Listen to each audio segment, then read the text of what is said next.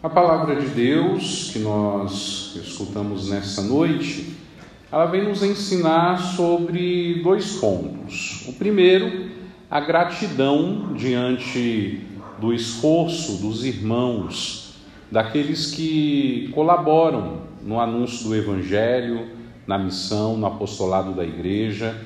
Gratidão e reconhecimento àqueles que colaboram também com aqueles que estão a serviço dessa missão e do anúncio do Evangelho.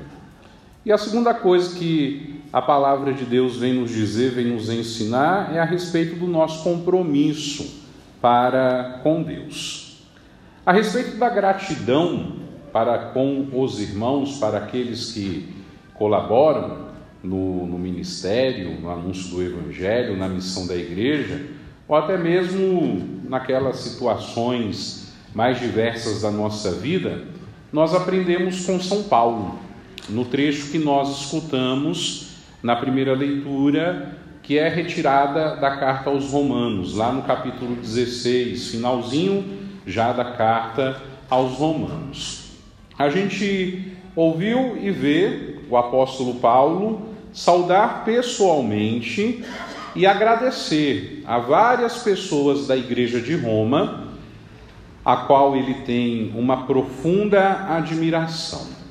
Essas pessoas que São Paulo, inclusive, nomeia, nós ouvimos os nomes, e não só nesse trecho, mas a obra de São Paulo está cheia de nomes, de, de colaboradores, de gente que faz parte da sua vida e do seu ministério, elas participaram de alguma forma das fadigas e dos sofrimentos é, de São Paulo que foram muitos perseguições, prisões, incompreensões. Passou por tudo isso no desempenho do seu serviço na pregação do Evangelho.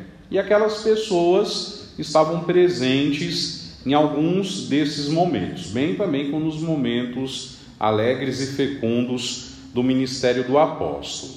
Quem são essas pessoas? De nome interessante que nós ouvimos: onde vivem, o que comem.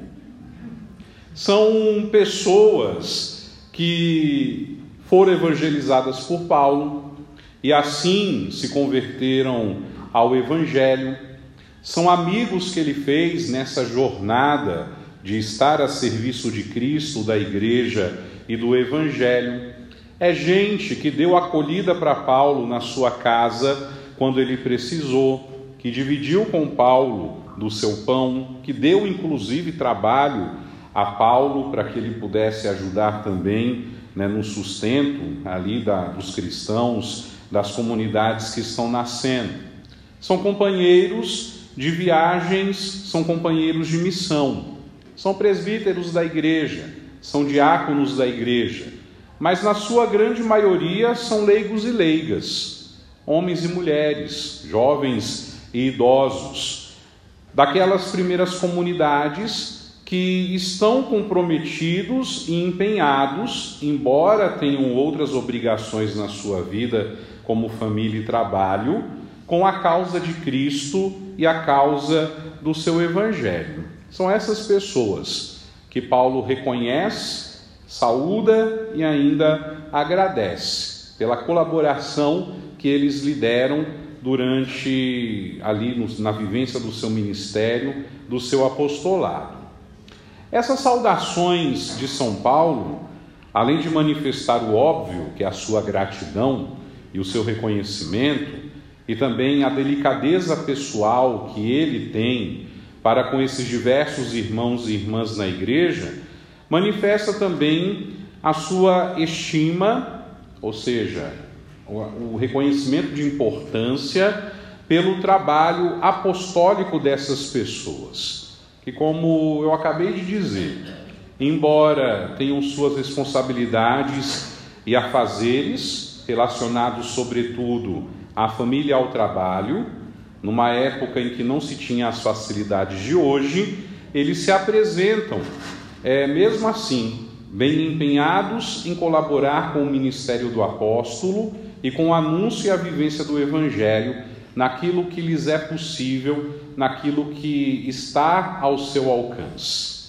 Como Priscila e Áquila, um casal que, inclusive, está lá nos Atos dos Apóstolos, é, abriram literalmente as portas de suas casas para que os da sua casa para São Paulo morar um tempo lá, bem como tantos outros cristãos naquele período que foi tão complicado para a comunidade cristã diante das perseguições muito iminentes e ferozes que estavam sofrendo por, por abraçarem o Evangelho e anunciarem também o Evangelho.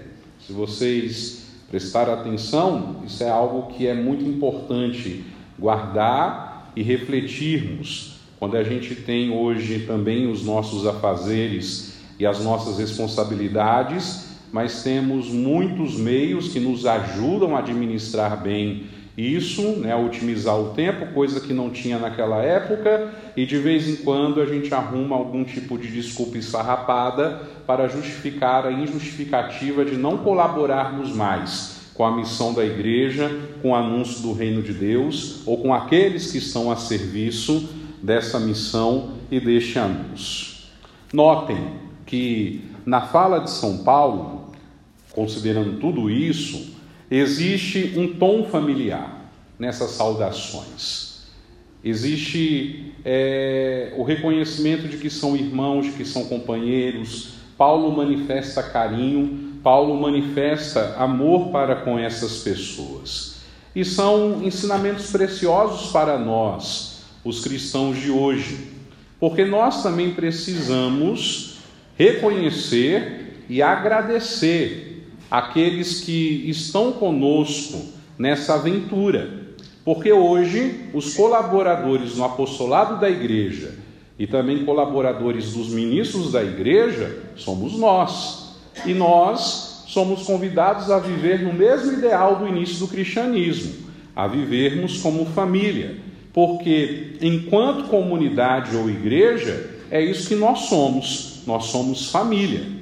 E os laços dessa familiaridade, eles são superiores aos laços de sangue. Eles são mais fortes do que os laços sanguíneos que unem né, aqueles que, que são frutos, né, que, que nascem é, no seio de uma família. Porque o que nos une não é laço de sangue, mas o que nos une são os laços do Espírito de Deus, são os laços da palavra de Deus, são aqueles laços do desejo de Jesus que, na sua agonia já, prestes a entregar a sua vida por nós na cruz, orava ao Pai: Pai, que eles, nós, sejam um.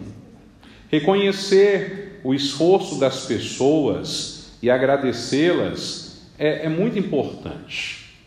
Paulo mostra para nós claramente, nos ensina isso de modo muito claro e nos motiva também a isso. E, e é muito importante, e se a gente adquire o hábito, a gente vai ver a, a nossa convivência se transformar, porque prestem atenção, a gente às vezes gasta tempo com maledicência, fofoca e intriga, mas a gente não gasta tempo nenhum elogiando, reconhecendo, agradecendo. É mais fácil a gente falar mal do que a gente falar bem. Eu acho que eu não estou exagerando nem mentindo quando eu digo isso. Percebam, quando é para falar mal de alguém, a gente vai que vai. E vai. E vai. E se dá asas à criatividade, então, misericórdia. Agora, quando é para a gente tecer um elogio, a gente trava, a gente tem vergonha, a gente tem receio, a gente fica se perguntando como é que vai me interpretar se eu elogiar, né, se eu agradecer, se eu fizer um carinho, se eu fizer um afeto. E Paulo está nos mostrando que nós precisamos fazer exatamente isso: reconhecer, agradecer, manifestar um carinho, manifestar um afeto, retribuir com a nossa gratidão a, aquilo que é feito né, na colaboração do, do anúncio do Evangelho, da construção do reino de Deus. Mas, porém, como nos ensina a virtude da humildade, da qual nós falávamos outro dia, se vier para nós louvores ou elogios, imediatamente nós devemos dedicá-los a Deus. São Paulo entende isso também e nos ensina que nesse processo de reconhecimento, nesse processo de gratidão pelo esforço de alguém, é preciso dar a devida glória a Deus. Por isso que aquela série de saudações, de agradecimentos, de reconhecimentos que São Paulo faz aos irmãos e irmãs da, da comunidade, da igreja de Roma, termina com uma oração de louvor a Deus. Ele que diz: Glória seja dada àquele que tem o poder de, de vos confirmar na fidelidade ao meu evangelho e à pregação de Jesus Cristo. A Ele, o único Deus, o sábio, por meio de Jesus Cristo, a glória pelos séculos dos séculos. Amém. Portanto, não nos esqueçamos, quando nós reconhecermos ou agradecermos o esforço de alguém, de devotar toda a glória a Deus. Como nos ensina São Paulo e como nos inspira também o salmo que nós cantamos hoje que nos dizia no refrão: Bendirei o vosso nome pelos séculos, Senhor, porque tudo vem dele e tudo tem que voltar para ele. E reconhecer e agradecer o esforço de alguém deve ser motivado por essa glória que nós somos chamadas a dar somente ao Senhor nosso Deus. E a segunda coisa que a liturgia da palavra é, nos fala, nos ensina, nos lembra hoje Está relacionado sim com esse sentimento de gratidão, de glória, é, de toda a glória que deve ser dada a Deus, mas se encontra sobretudo numa realidade bem mais prática daquilo que é ou deve ser, pelo menos parte do nosso compromisso para com Deus. Nós escutamos no Evangelho de hoje Jesus comentar a parábola do administrador infiel, porque ele contou essa parábola na liturgia de ontem. Essa parábola é aquela do, do homem que está fazendo mau uso daquilo que não é dele, aquilo que pertence ao seu patrão, o patrão descobre e o despede. Só que fala, né? Presta contas comigo, porque eu estou sabendo que você fez mau uso do, dos meus bens. E o homem começa a pensar: e agora o que eu vou fazer?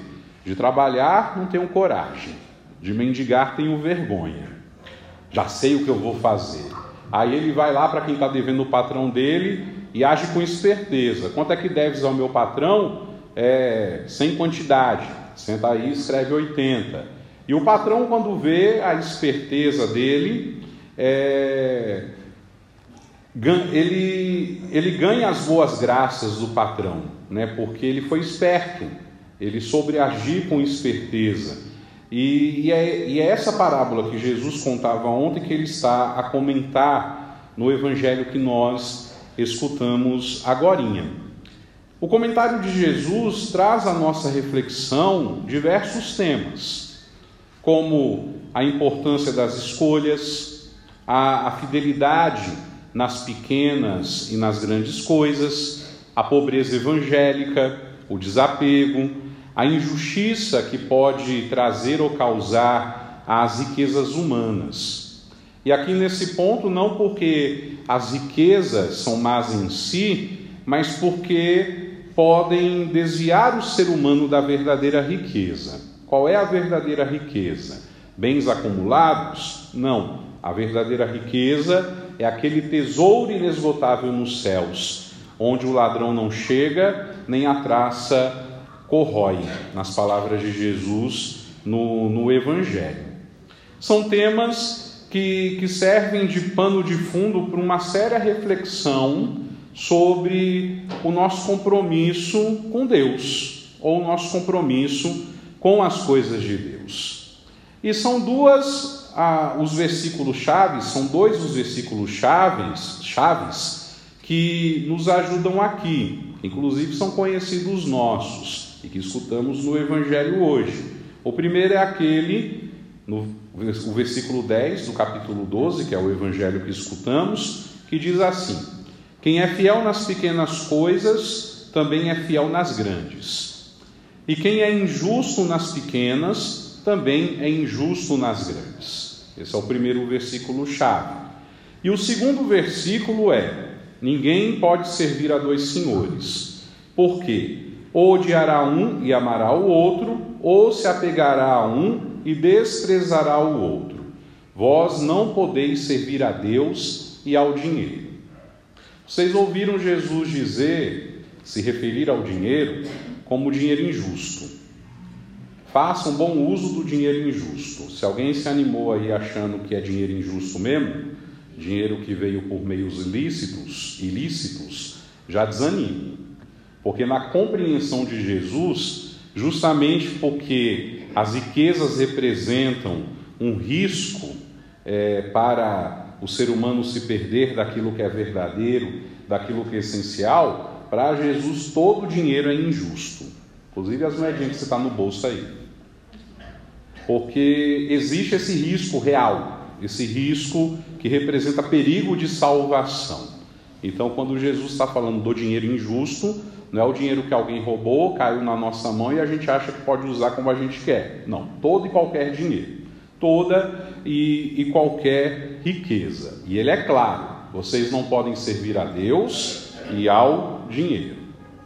Logo, o compromisso com Deus, ele perpassa, em primeiro lugar, de acordo com esses dois versículos chaves do Evangelho, a, a fidelidade. Ele perpassa pela fidelidade. Se sou fiel no pouco, ele, o Senhor, me confiará muito mais. Se nós somos fiéis ao Senhor, se nós somos fiéis à Sua vontade, se somos fiéis aos seus planos, aos seus desígnios, aos seus querer, ao seu querer. Se nós cuidamos das coisas de Deus, ele cuidará das nossas coisas. Ele cuidará de tudo aquilo que compreende a nossa vida. E, segundo São Paulo, na segunda carta a, a, a Timóteo, mesmo que nós sejamos infiéis a Deus, ele permanece fiel a nós. O que é desconcertante, no mínimo, porque nas nossas relações humanas não funciona assim. Geralmente, infidelidade se paga com infidelidade. Precisa ser muito santo para abraçar infidelidade com fidelidade. Deus não é como a gente, ainda bem, porque senão a gente estaria perdido. Se nós lhe somos infiéis, se nós lhe faltamos com algum compromisso da nossa parte, ele permanece fiel. Essa fidelidade que o Senhor espera de nós, ela compreende muitas coisas. Ela compreende vida de oração, ela compreende cumprimento dos preceitos, ela compreende o nosso caminhar sobre a palavra, sobre a doutrina, porque existe uma doutrina da igreja que nos ensina e o ensinamento é para a nossa santificação, é para que a gente continue buscando esse tesouro pelo qual vale a pena é, deixar tudo para o possuir, que só encontra no céu. Ser fiel a Deus é viver o Evangelho, é, é honrar o nome que nós carregamos. Eu sou cristão, então eu preciso honrar esse nome e preciso levar com coragem, com fé e com muito compromisso aquilo que representa o meu cristianismo, que é tudo isso aqui que o padre falou, e a cruz. Colocar a cruz no peito com orgulho e levá-la, apesar das dificuldades e, e situações que nós encontrarmos no meio do nosso caminho. Ser cristão não é a coisa mais fácil do mundo, não. A gente sabe disso. Mas, embora seja difícil, não é impossível. Esses são aspectos, né? é, do compromisso com Deus. Em primeiro lugar, a fidelidade.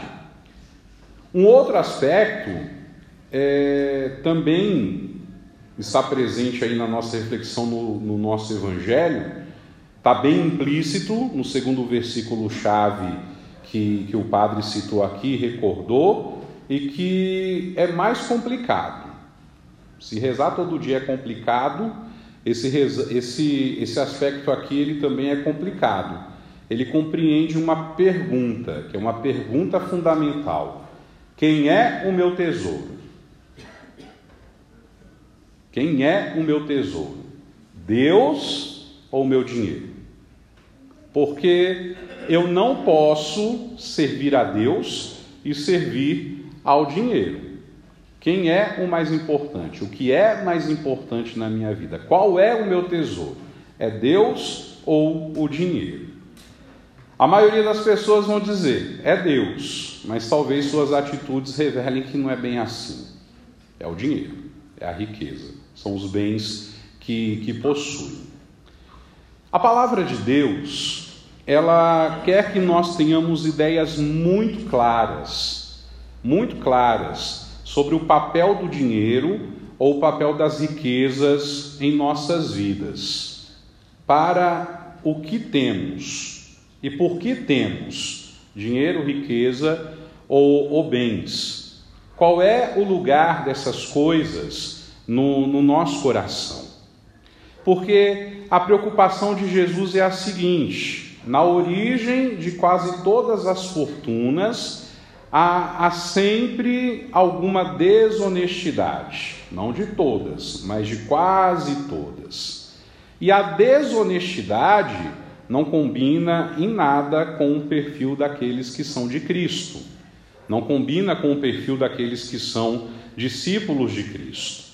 Então a gente precisa ter ideias muito claras é, sobre o papel do dinheiro, sobre o papel dos bens materiais, para que nos serve, por que nós temos e qual é o lugar nas nossas preferências que eles ocupam é, em nosso coração. E essas ideias claras que nós devemos ter a esse respeito são as seguintes: primeiro, nós devemos ter a clara consciência de que o mundo em que vivemos, com todos os bens que nele há, não nos pertence, nem o mundo, nem os bens. Tudo isso aqui pertence unicamente a Deus. primeira ideia clara é essa. A segunda ideia é que destes bens que são de Deus, o que nós somos? nós somos simples administradores. Nós os usamos e nós os possuímos enquanto nós estamos por aqui, ou seja, até quando Deus quiser ou até quando Deus permitir. Terminada essa aventura que é a nossa vida, nós não levaríamos nada. Tudo ficará aqui e Deus vai, vai confiar a administração destes bens a outros que virão depois de nós. Terceira coisa, tudo vem de Deus. Tudo. Tudo vem de Deus. Os bens naturais, os bens econômicos, os bens materiais. Tudo vem de Deus. Tudo vem dele e ele confia a nós para que aquilo nos seja útil em favor da nossa comunhão, em favor da nossa solidariedade, em favor da nossa unidade. Talvez alguém esteja pensando aí, o meu celular que está no bolso vem de Deus? Vem. Porque alguém deu inteligência, Deus deu inteligência para alguém desenvolver esse dispositivo que é tão útil na nossa vida. Portanto, a origem é sim no dom da inteligência que Deus deu para a criatura desenvolver um aparelho que a gente não desapega por nada, né? Inclusive. A gente não volta para buscar o documento esquecido, mas volta para buscar o celular. É verdade. É verdade. Então tudo vem dele. Tudo vai voltar para ele. E, e ele confia para nós as coisas, mesmo que seja adquirido com o, o suor do nosso trabalho, mas quem é que me deu forças para trabalhar? Quem é que me deu capacidade para trabalhar? Quem é que me deu saúde para trabalhar? Foi Deus. Então tudo vem dele, não se discute. Tudo vem dele, tudo vai voltar para ele. E se ele nos concede dispor, é porque a gente tem que fazer bom uso dessas coisas. Elas têm que gerar comunhão, solidariedade e unidade. Porque a quarta ideia clara a respeito desse assunto é: nós não podemos ser egoístas. Nós não podemos fazer dos bens oriundos da providência divina motivos para a exploração ou para a exclusão. E a quinta ideia, que talvez seja a, a mais simples, mas a mais difícil, é preciso partilhar. É preciso partilhar daquilo que, que Deus nos permite ter. São ideias claras que nascem, é, são, é, são dessas ideias claras que nascem parte fundamental do nosso testemunho e, e do nosso compromisso. Um só ser, um só homem, ele não pode revolucionar um sistema econômico, quando esse sistema econômico não é igualitário ou é injusto. Uma só pessoa não consegue resolver o problema da miséria, da pobreza material, por exemplo. Da mesma forma, um só não consegue manter uma obra de evangelização. Um só não consegue patrocinar o anúncio do evangelho em todo o mundo.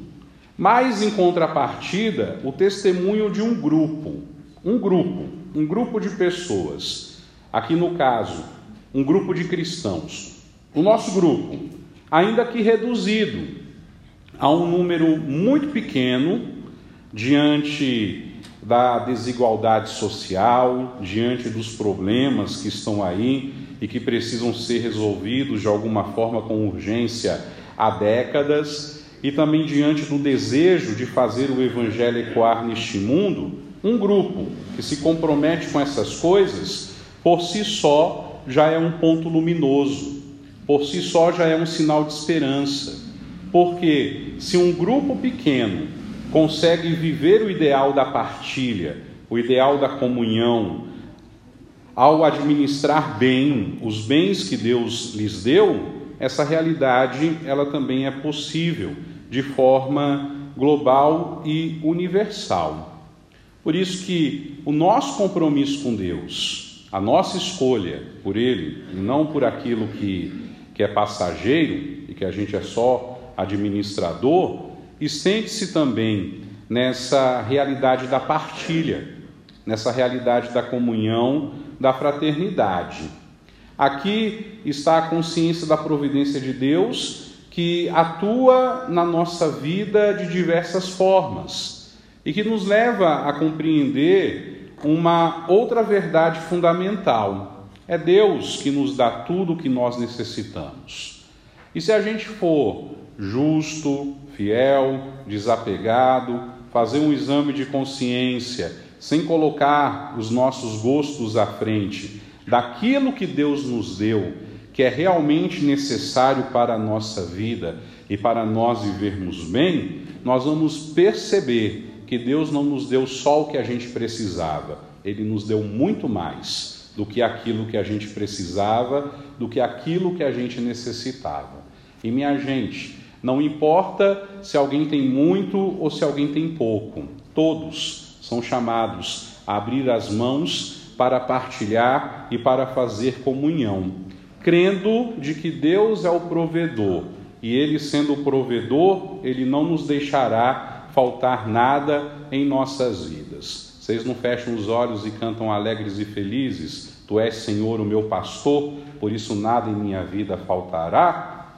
Mas não é para ficar só na música, não. É para fazer a experiência disso.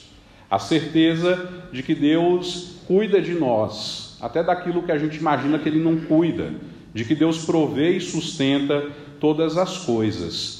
E a gente precisa se comprometer também nessa área é, de fazer algo concreto né, para transformar o nosso mundo e para colaborar com que o Evangelho continue sendo anunciado em nossos dias. O compromisso passa também pela gratidão. Se sou fiel no pouco, ele me confiará mais. Agradecer é também saber devolver a Deus uma pequena parte daquilo que ele nos concede, sem nos deixar, como nos ensinava São Paulo na primeira leitura, de dar a glória que somente é devida a ele. Por isso, sejamos gratos e sejamos também comprometidos com aquilo que o Senhor nos pede, com a transformação do nosso mundo e, sobretudo, com o anúncio do seu Evangelho no mundo em que nós vivemos. Que Ele mesmo nos ajude e nos inspire com Sua graça. Amém.